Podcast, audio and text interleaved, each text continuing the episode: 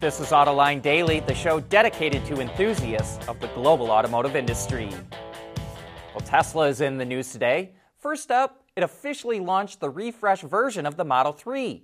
Some of the updates for twenty twenty-one include new wheels, a new center console, powered trunk, and efficiency improvements that boost the range for all versions of the Model three.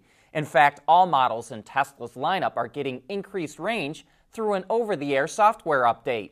Tesla says the update improves the efficiency of the motors and climate control system, which boosts the range. Tesla ended its no-questions-asked seven-day return policy. If there was no damage to the vehicle and it had less than one thousand miles, you could return the vehicle for a full refund.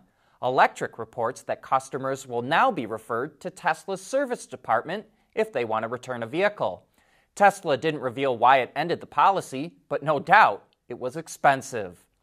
And Reuters reports that Tesla is going to start exporting Chinese-made Model threes to Europe. That's a curious move and makes us wonder if it could be running into problems selling cars in China. Tesla's Gigafactory in Shanghai can make about eighteen thousand cars a month, but it's only selling a little over eleven thousand a month in China. So it will export Model threes to ten different countries in Europe. Here's our AutoLine insight. Tesla will not export any Chinese-made cars to the U S. That's because the U S now hits any Chinese-made car with a twenty-seven point five percent import tax. Europe has a ten percent import tax. Quality issues at Hyundai and Kia are costing the automakers big time. The group said it has to pay out over two point nine billion dollars related to problems with its Theta two G D I engines, which resulted in the recall of nearly one point seven million vehicles. And this is not even the first payout due to the issue. Reuters reports the total now stands at almost five billion dollars. The impact of the cost will be reflected in the automaker's third quarter earnings. Spanish automaker SEAT is following the trend of converting vehicles into plug-in hybrids.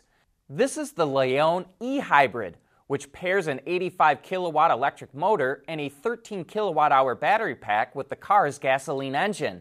Together, they combine for two hundred five horsepower and provide up to sixty-four kilometers, or roughly forty miles, of all-electric range.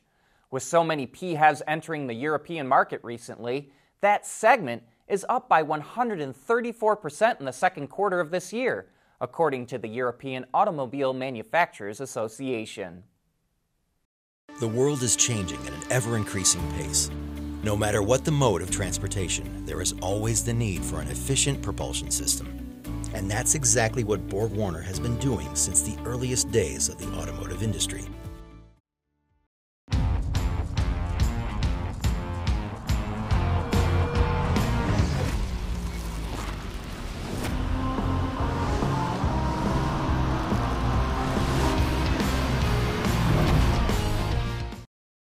We want to know what drives your testing. O T A, connected car, diagnostics, remote testing. Intrepid Control Systems is here to help you work from anywhere. Intrepid Control Systems, driven by your data.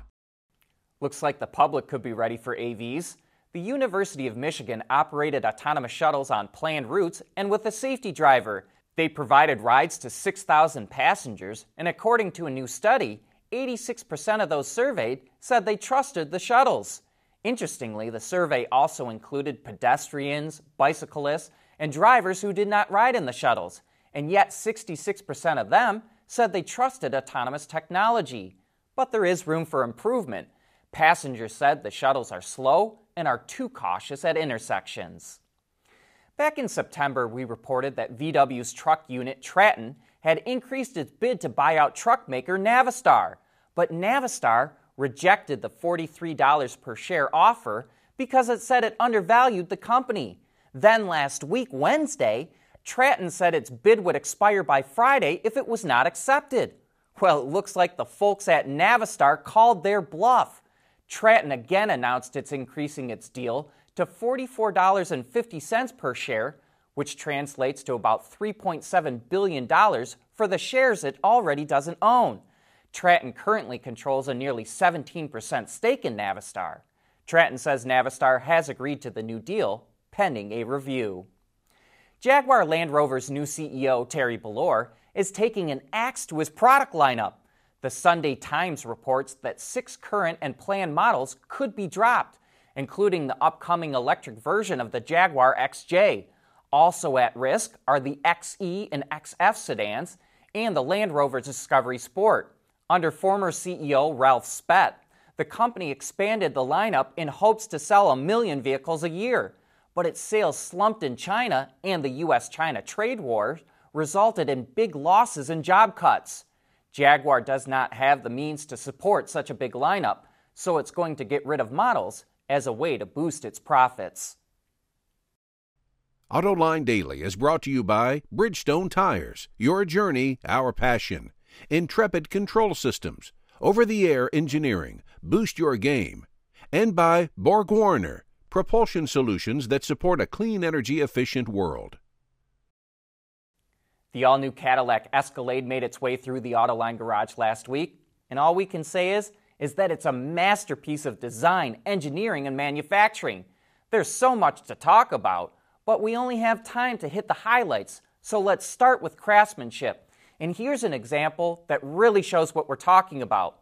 The front end comes to a point in the center with a crease that runs vertically down from the hood, through the grille, the Cadillac crest, the front fascia, and the splitter. There's a lot of different parts to assemble, but they match up exactly. Inside, the cabin is extremely detailed, with a dizzying combination of different parts on the doors, the instrument panel, and the center console.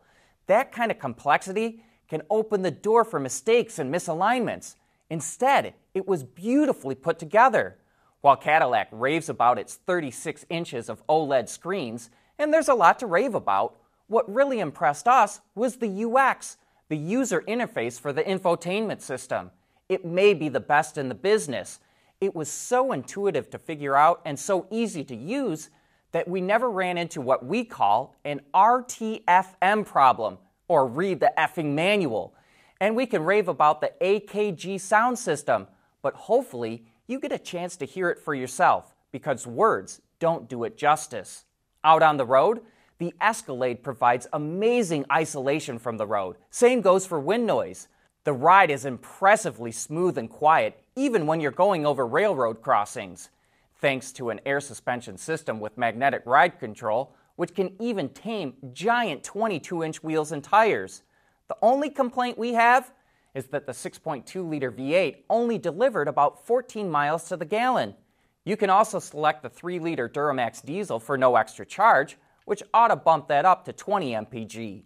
We drove a Platinum Escalade E S V four-wheel drive Sport that was priced just a tick under one hundred thirteen thousand dollars, and that didn't include Super Cruise, which will add another twenty-five hundred bucks.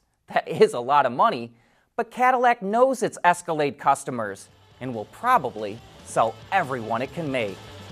But that brings us to the end of today's show. Thanks for watching.